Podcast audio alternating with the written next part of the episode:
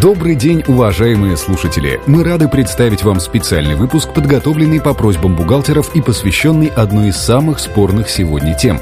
За консультацией мы обратились к Бератору. Итак, сегодняшняя тема – взаимозачеты и сомнительные долги – в практике может сложиться ситуация, когда должник фирмы, у которого возникли финансовые затруднения, является одновременно и ее поставщиком.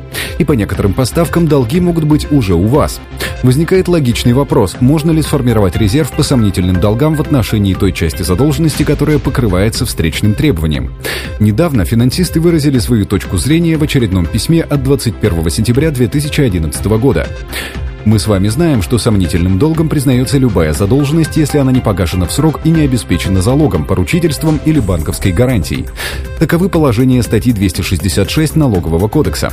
Сумма резерва по сомнительным долгам определяется по результатам инвентаризации дебиторской задолженности. Что касается контрзадолженности, то чиновники Минфина сообщили, что Гражданский кодекс, а точнее его 410 статья, предусматривает погашение долга взаимозачетом.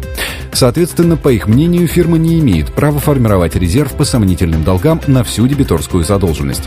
Однако, если партнер оказался должен вам больше, чем вы ему, то на непокрытую часть указанный резерв финансисты создавать все-таки разрешают. С нашей точки зрения такой подход вполне справедлив и спорить с налоговиками по этому поводу смысла не имеет.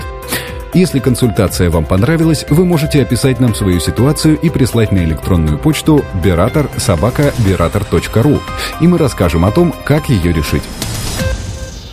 Все выпуски аудиоконсультаций вы также сможете найти на нашем сайте berator.ru. Благодарим за внимание.